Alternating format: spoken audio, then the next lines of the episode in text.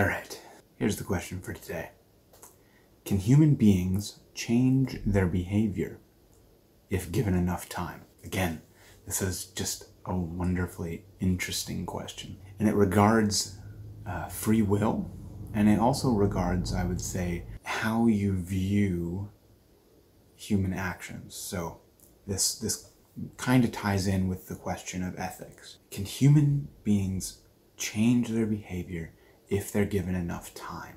So I guess first off, it might help to say where I'm coming from on this.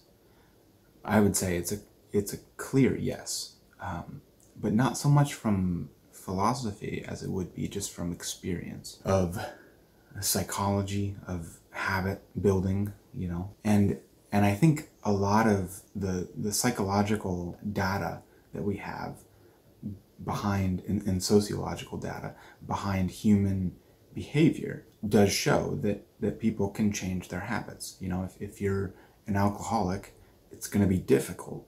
It's going to be difficult, but you can change your habit of drinking. Uh, if you have a habit of doing drugs, if you're a drug addict, it's going to be difficult again, sometimes incredibly difficult.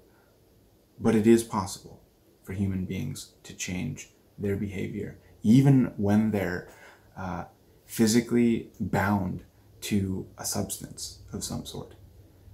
It's still possible for them to go through that detox time um, and build new habits, right? And so the flip side uh, of, of that sort of an answer would be that no, human beings cannot change their behavior over time. And this would be an opinion that denies the existence of human free will. It would say that that everything in the universe is is determined in some way, and so there is no real change possible, e- even in non-human or even non-sentient beings. So, you know, a rock, you know, breaks off a mountain, falls, and creates a like a, a rock slide or a mudslide, whatever you would call it. That's not caused by anything from this view. It's just, it's just what happens. So there are kind of those two opposing viewpoints, and, and they all kind of hinge upon what do you believe about the universe? Uh, do you believe that the universe is determined in some way just by the laws of nature to where nothing is ever going to where where you or anyone can never change what's going to happen in in life um, there's a there's a like a natural atheistic perspective to that answer and there's also a theistic perspective to that answer where um, people would say it would be like a divine command theory that that doesn't really just stop at morality it would it would be applied across the board to every bit of, of life. So yeah, the so people in, in though in that view would say that everything is determined because you know God has created the world and God's will determines all things like actively and so there's there's absolutely no way for human beings to participate with their free will in uh, in any sort of change, right? And yeah, so it, it's interesting. There's a there's a a non-theistic perspective on this question, and there's also a theistic perspective on this question.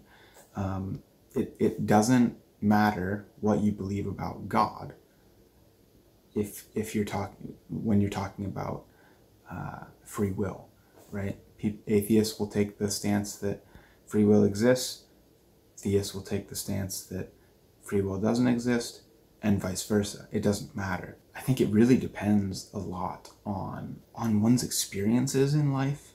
Like, do you feel if you're like you're trapped in in certain experiences to where you can't move past them? Well, you might then find yourself in a more deterministic point of view where change is impossible and you might say change is not only impossible to human beings to to their because free will doesn't exist, but change is not is impossible for anything. Everything is really just as it is. Change is maybe just a figment of our imagination. right?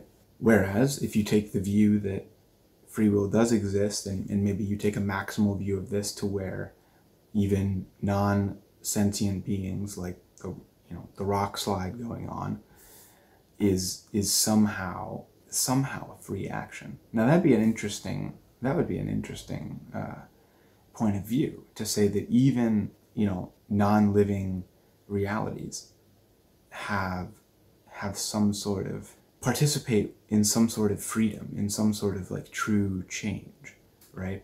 And not not just a deterministic type of change where it's it's just an appearance right?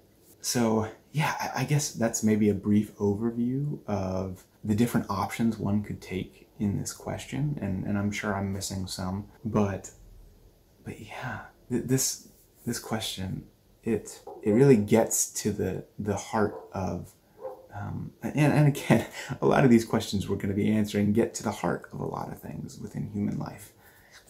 But this question in particular uh, really gets to the question of, of free will of change.